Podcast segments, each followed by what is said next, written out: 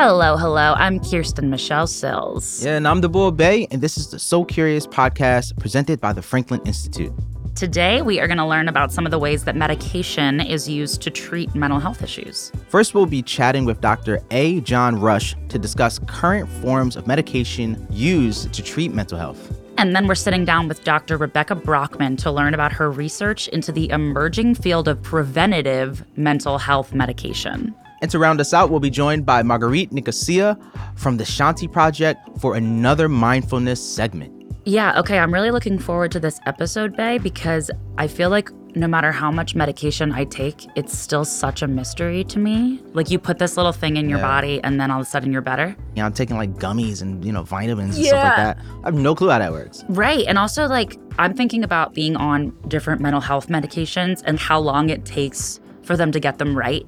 I don't know if you know anyone who's been on them, and you'll be like trying these different cocktails for five years before you figure out what works. Yeah, what's also interesting too is like, you know, a lot of people suffer from anxiety, but Mm-hmm. a lot of people are taking different medications to treat anxiety. So it's not like a one pill fits all kind of a thing. Mm-hmm. And so there's got to be some kind of like chemistry profile somewhere in there. I'm trying to sound scientific. I don't know. Yeah. Is a chemistry profile from Dr. Bey.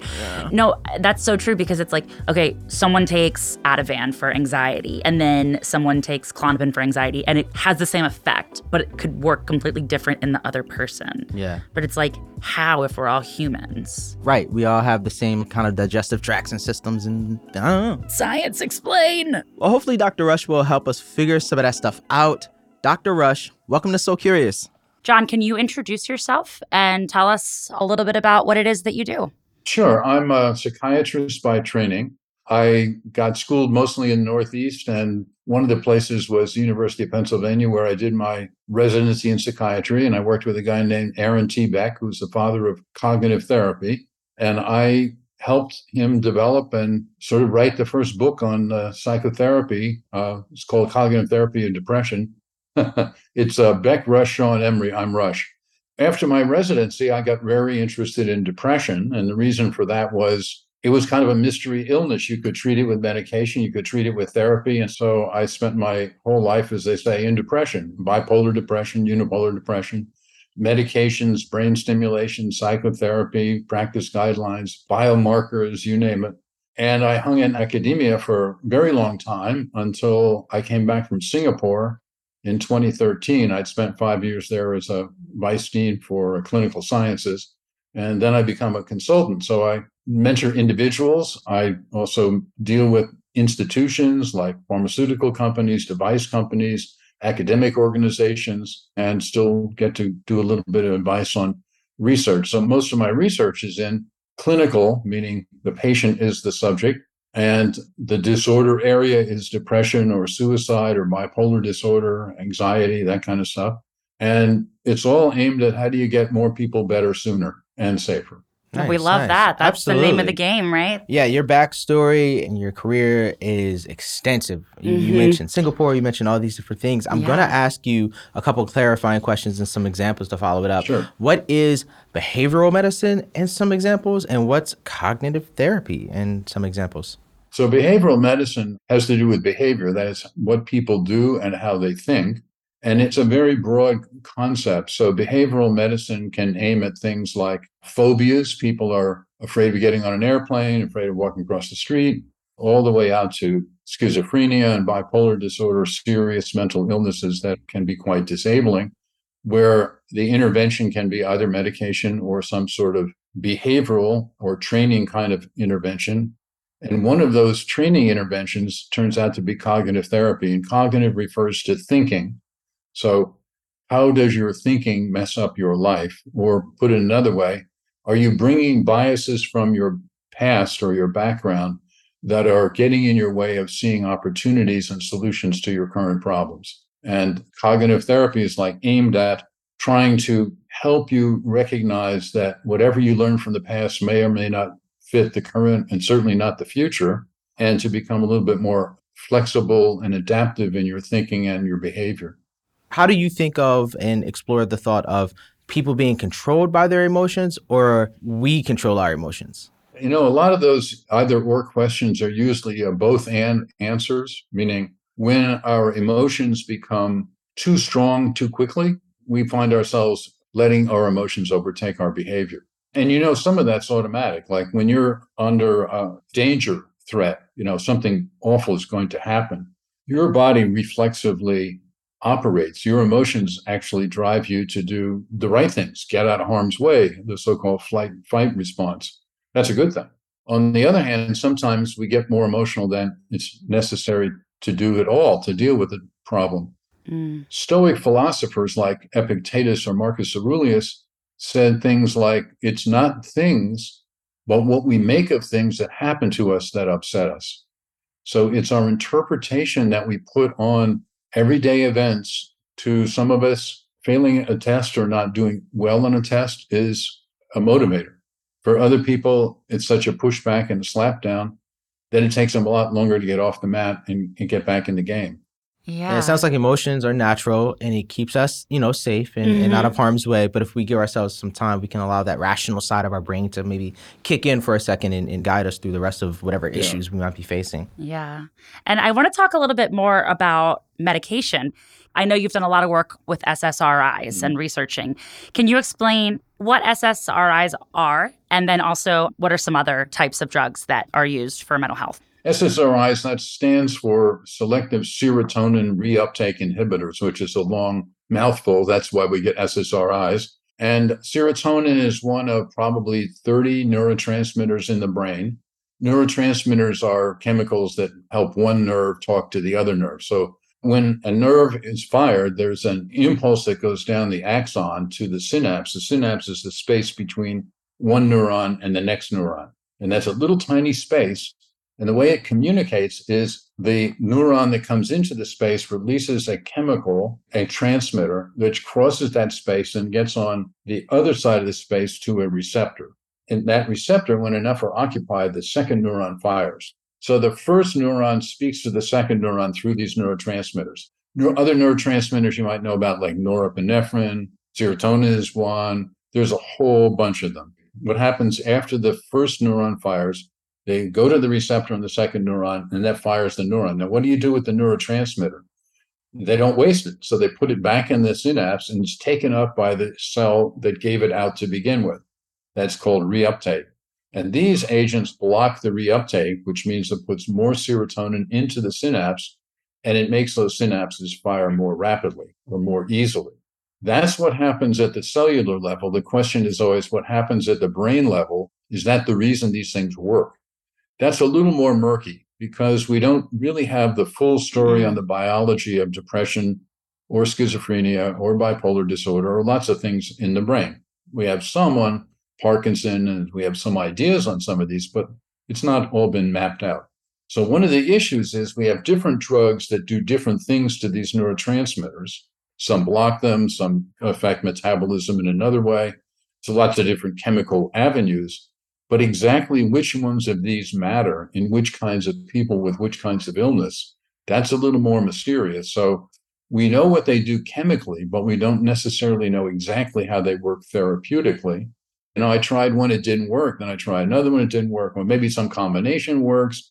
And there's kind of a fishing expedition going on. And honestly, we're not really very good at picking one and then knowing, oh, well, this is the next best one. And oh, this is the next best one we're getting there, but that's why we're looking for things like biomarkers, things that we can measure in the person to tell us which drug to use, for example, or whether they're going to get sick or better. We do that a lot in other medicines, yeah. but uh, a little tougher in brain diseases because the brain is uh, makes us very special compared to obviously the other animals. You hinted at it just a second ago. You talked about the murkiness of it. It seems to be a common thing that people have to try a bunch of different medications for their mental health conditions to find the one that works, right? To find the one that's productive or healthy for them. Why is it not one size fit all? And can you talk more about that murkiness? Sure. Two things. Number one, mental illness is not the only domain. If you have congestive heart failure, we got eight or nine drugs. Which ones and which combinations should you get? It's a little murky, mm-hmm. right? and infectious disease, we can take the bug out of your body and then grow it in a plate and put different drugs on it and see which drugs kill the bugs. So now we can target the treatment. But we can't take stuff out of your brain and put it in a plate and figure out which ones will make your brain better. Sounds a little harder. Maybe one day in the future. Yeah. Well, actually, uh, I'll tell you about something that's really interesting in a, in a oh, second. yeah. It's called anatomically focused psychopharmacology. But the, the murkiness comes about for two or three major reasons. Number one, when we talk about depression, it's really not the depression. They, they are the depressions. There are many different kinds of depression. We have to be able to realize that depression, like schizophrenia, like these other conditions, are syndromes. That is, different causes that come out looking the same in the clinic in terms of signs and symptoms. And that's why it's a little murky. We got to figure out what is it about this person that says this is the right drug or this is the wrong drug. Also, we can make mistakes with the drugs. I love this conversation, Yeah. especially about like bringing up the murkiness and staying in the murky part of this conversation, the murky part of the waters. How do you navigate the complexities of ethics of prescribing something that we don't fully understand yet, but knowing that somebody really, really does need help? Yeah, I think the question about the ethics is a very important one because you really have to explain to the patient here's what we know the drug could do to you good news and also bad news. We know the side effect risks, we know a lot of that. But the exact mechanism for why it does what it does, number one, we're not so clear about. And number two, it can be different in different people because these medicines, we know what they do in animals, but we don't know what it does in every person.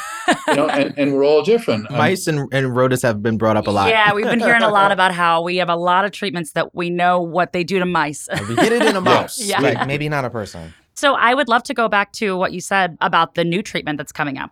Recent years, maybe the last 10 years, there has been developed a, a number of devices that stimulate the brain and not by putting you to sleep, but while you're awake. It's called RTMS, uh, regional or repeated transcranial magnetic stimulation. It's a magnet. It's given maybe three or four times a week for four or five weeks for depression and for other indications. And it's not like electroconvulsive therapy. That's Mm. old, old. That's still used. It's very effective, but you don't want to use it very often. It has side effects that you want to try to avoid. But this newer one, there's no anesthesia. You're not put to sleep. There's no seizures. They're now developing more portable types, things that you could use even at home. So that's a whole evolving story. Wow. And what they're doing is they're rebalancing the circuits in the brain. So think about depression as maybe too much emotion and too little thought, just to mm. simplify it a little bit. Is it maybe a way to connect the thinking part of the brain and put it in better control of the emotional part of the brain uh, because it's maybe slipped away because of the illness? So that is a stimulation approach. Now they've recently developed some methodologies to put pills in capsules, and the capsules can be opened with a certain frequency, like infrared, that can go into your brain. You don't feel it. And you give the drug to the person, but the drug only comes out of the capsule when the beams are actually all congregating in a particular place called anatomically specific or spatially specific psychopharmacology meaning we only give you the drug in the part of the brain you need the drug and we don't give you the drug anywhere else because it's in the capsule and the capsule keeps the drug from opening its mouth and messing you up Mind blown. What? oh yeah it is really like it is mind blowing blown. This Yeah. is crazy. yeah now very experimental it's done in animals Yes. they're working on it in people though and i think you may see this come to fruition in five years or less I, oh my just- goodness. yeah it keeps you going as a researcher Wow. you know Yeah, I was going to say that's begun. some futuristics. I mean, but not that far off, right? yeah, no, I love that. And Yeah. you, you've clearly seen a lot in medicine. From what you observed, is medication enough for patients? And do you think lifestyle or therapy or other things kind of play a more sizable role into someone's well being? There's two pieces to that. One is some people don't need medication. They need to change their lifestyle and they need to solve their problems. And therapy is not only the best, it's the right thing to do for those individuals. And don't bother with medication at all, period, ever.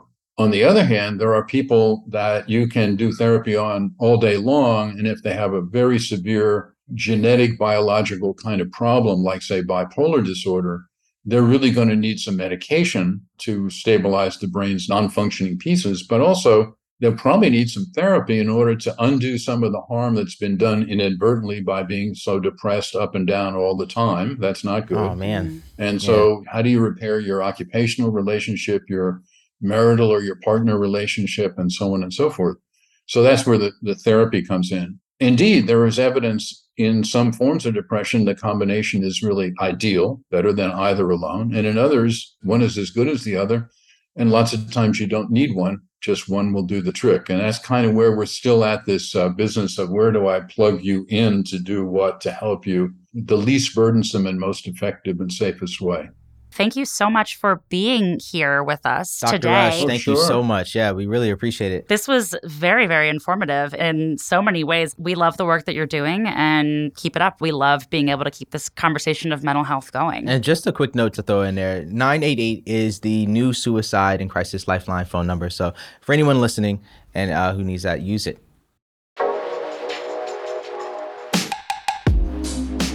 Dr. Rush touched a bit about what the future of mental health medication treatment might look like, but our next guest is going to give us a bit more insight. Dr. Rebecca Brachman. Hey, Dr. Brachman, how are you? I'm good. How are you guys? Great, great, Excellent. great. Glad to have you. Could you introduce yourself and what it is that you do? I am Dr. Rebecca Brachman. I have a PhD in neuroscience. My expertise is in molecular psychiatry and neuroimmunology, particularly as it relates to psychiatric disorders.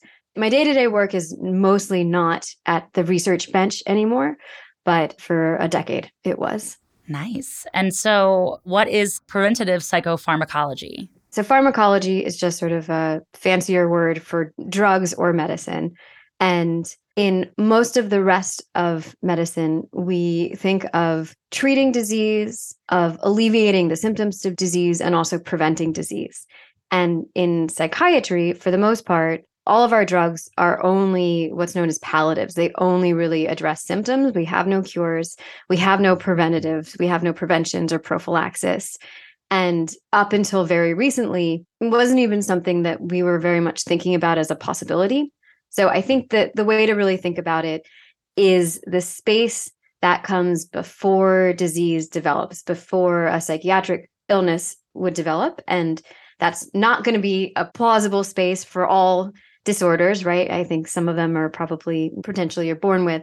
But for some that are later onset, and that have a, a very clear cause, say post traumatic stress disorder, now there's this space of thinking about ways in which we could prevent that. And also, if there are pharmacological, i.e., medicines that could be delivered beforehand, before an exposure, that might be protective. Wow. And how did you get into this field? How did this start for you? I think the way way all great science does, which is completely by accident, and we had been testing a drug in mice as an antidepressant. There's a really early set of studies. So we were just piloting, which is before you do the experiment, right? You sort of like test the kinks to make sure everything's sort of working as expected. And then you actually run the experiment. And so we had used the same set of mice, you know, the drug that we were using, you metabolize it very quickly. So we waited a whole week before using these mice for some other pilot experiments, found this very unexpected, long lasting effect where even though the drug was no longer in the mice, they had a stress resilient protective effect against stress that was showing up a week later, you know, three weeks later. And initially, when we were actually looking at the data from the experiment, we just thought the data didn't work. The experiment didn't work. We went and we retested it, we retested it, and we retested it, and it seems to work well for mice. Wow. Right, right, right. the first step. Right. I mean, this is amazing work. And uh, in what situations would you use preventative pharmaceuticals? Like, who are you looking to help? to some extent, that's still an open question. I can think of a very narrow set of uses that are more obvious, which are people where you can identify a known vulnerability, right? That maybe they're biologically prone to be less stress resilient. And we know they're going into a very high stress, high risk situation. And less stress resilient means you just can't take a bad day. Is that what that means? That's a very, I think, important question, which is what what is stress resilience? What is stress and depression in this context for you? when we use these words, unfortunately, we have a not enough words to mean a lot of different concepts. And depressions, maybe I'll start with that as an example, right? Depression we use to describe a clinical disorder. It's also a symptom of other disorders, and it's also a mood. When you or your friends are talking about feeling depressed, you may not be talking about the same thing as what a psychiatrist is when they're talking about they have a, a patient with major depressive disorder that's in a depressive episode. So I am exclusively talking about the end of that. It's not even a spectrum. I'm talking about the definition of the word for depression that is clinical. And stress, I think, is also this very amorphous word that means both the stressor, the thing you're experiencing psychologically, this thing you're experiencing biologically. You know, there are many different things that stress means. Mm. And for the most part, Ah, God, I may not even know exactly what I'm always talking about when I'm referring to stress because I'm sort of jumping around a little bit. But I think for the most part, I am talking about the body's reaction, the stress response, the stress axis, as we call it, in response to an external stressor stimuli. But probably the most important thing to define here is resilience. And resilience is a homeostatic mechanism, quote unquote, that allows you to bounce back and recover from stress. And homeostasis is just sort of keeping your body in equilibrium. So, metabolism is a homeostatic mechanism. Your thermostat, right? If you set it to 72 degrees, it is working on maintaining homeostasis, mm. maintaining equilibrium in the room temperature, right? If it gets too cold, turn on the heat. If it gets too hot, turn on the air, right? That sort of thing. So, resilience is your ability to maintain homeostasis after a disrupting event and also to respond to it appropriately. Yeah. And Dr. Brachman, what is the science behind how these preventative drugs operate? That is a great question. I would say that we discovered antidepressants at least 70 years ago now and still don't know how they work. this is a very recent discovery, less than 10 years. Maybe we can meet back here in 10 years or 50 years and I will have an answer. Put it on the calendar. Save the date. yeah. So, what does the future of your research look like? The near future looks like one, trying to figure out an answer to your question, which is how is this working?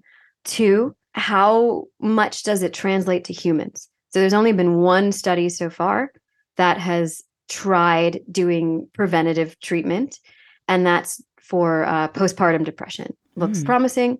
And then the third thing is trying to find different drugs that will have this effect and will work for different groups of people. That's the future of our research. And then I think there's a future conversation for society, which is when and where do we use these, assuming they do work in humans? That's super exciting. I mean, I feel like whenever we talk to people in any sort of medical or scientific field, it's always with the mice first, of course. But yeah, you never know how that's going to translate over. Yeah. And I'm curious as to what those conversations will look like and where they're going to happen. Where would you like to see those conversations happening? Like in government or around the dinner table?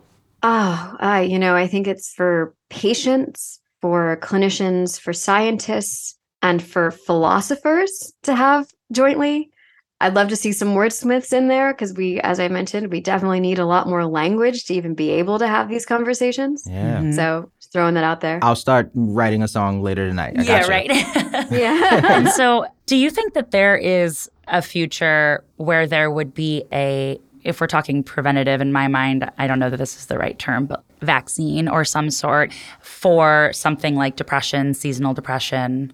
So the working assumption, but this is an assumption, right? A hypothesis yes. and not a proven fact, mm-hmm. is that there are people that are biologically more vulnerable to stress causing psychiatric disorders. So in the subset of people that are particularly biologically vulnerable to, say, PTSD or stress induced depression or postpartum or something else where there's a clear trigger, I could imagine a world where we are treating those people, where we can identify the biological vulnerability to bring them up to the baseline where everyone else is that's less vulnerable.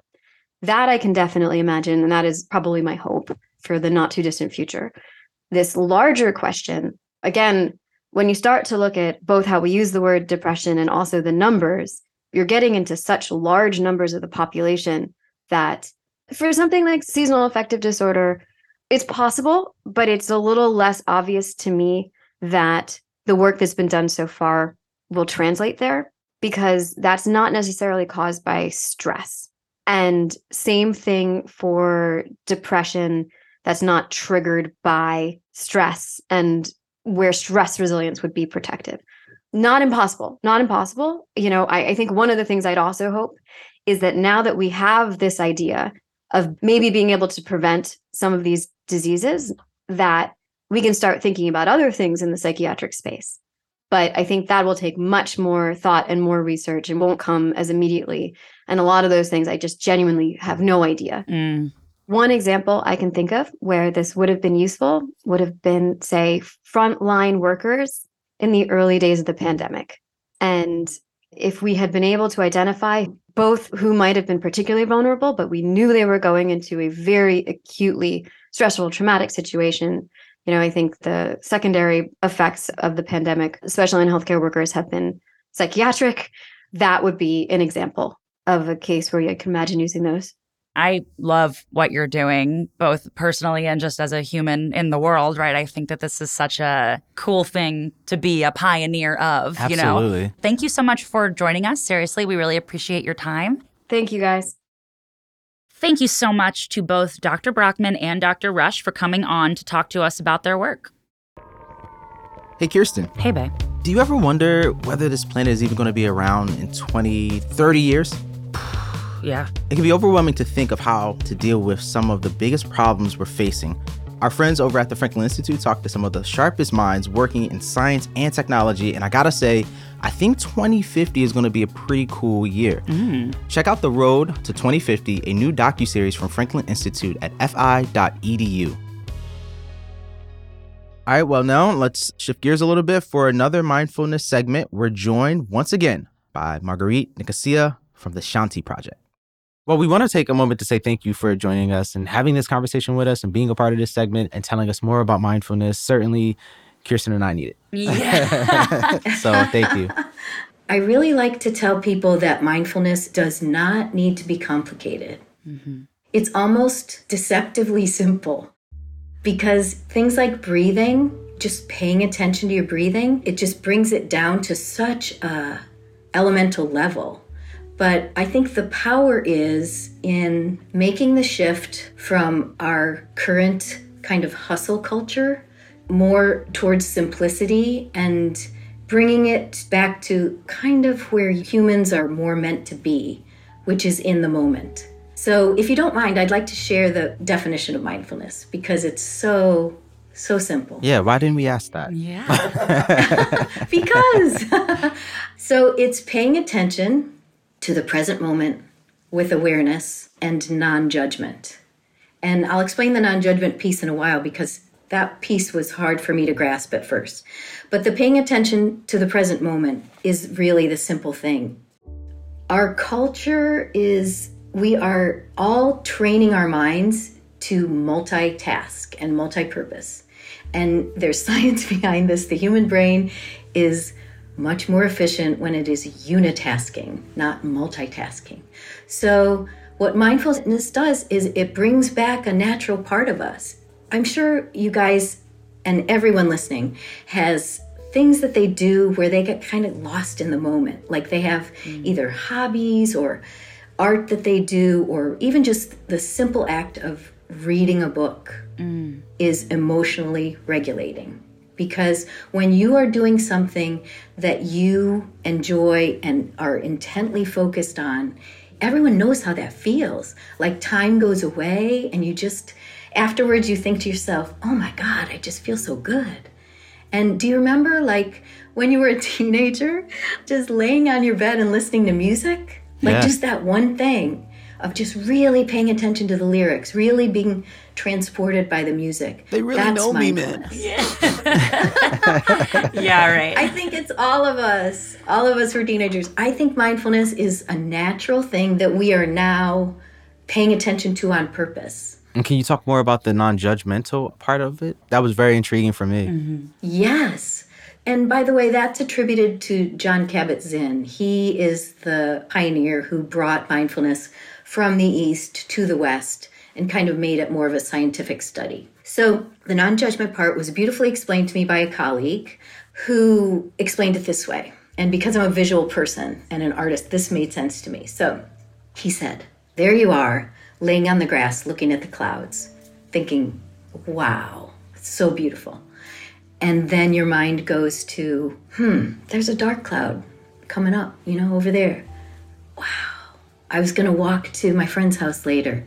Oh my God, I hope it doesn't rain. So now you've gone from this beautiful experience to in your head thinking about the future, worrying. So that's where that judgment comes in. Instead of being in the moment and just enjoying it, you're future worrying or mm. in the past or in the future thinking about something instead of just enjoying the present moment without judgment, just as it is. And I'd like to also add that it's also important to talk about what mindfulness isn't because it doesn't make your big, strong emotions go away.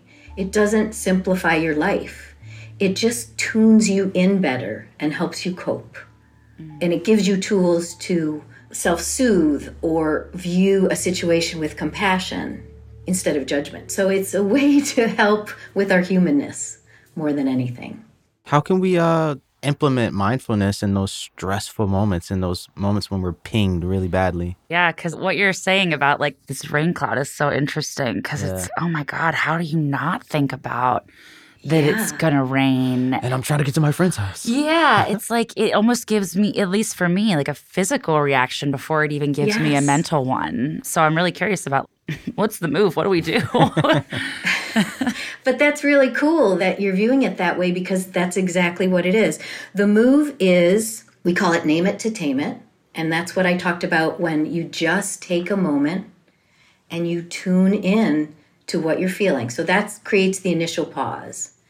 And then you take three deep breaths and it kind of regulates your system, gets the thinking part of your brain back online, the remembering part of your brain back online, it just helps you cope better. Thank you so much, Marguerite. And make sure you tune in for next week's episode where we're going to be looking at stress. It's something that everyone deals with, but like, what exactly is stress? And so rather than being stressed about being stressed and trying to like get rid of it and damp it down, people like leaned into their stress response and used it as formative fuel. Be sure to subscribe to So Curious wherever you listen so you don't miss anything you're not going to want to miss this. At if all. you are stressed and you miss next week's episode because you didn't subscribe, don't come back and say we didn't tell you to subscribe. Yeah, you'll be more stressed. You don't want that. You'll be more stressed that you missed out. This podcast is made in partnership with Radio Kismet. Radio Kismet is Philadelphia's premier podcast production studio. This podcast is produced by Amy Carson and Emily Cherish of Radio Kismet. This podcast is also produced by Joy Montefusco, Jayatri Das, and Aaron Armstrong of the Franklin Institute. Head of operations is Christopher Plant. Our assistant producer is Seneca White. Our mix engineer is Justin Berger, and our audio editor is Lauren DeLuca. Our graphic designer is Emma Seeger. And I'm Kirsten Michelle Cills. Oh, yeah, and I'm Deborah Bey. See you next week.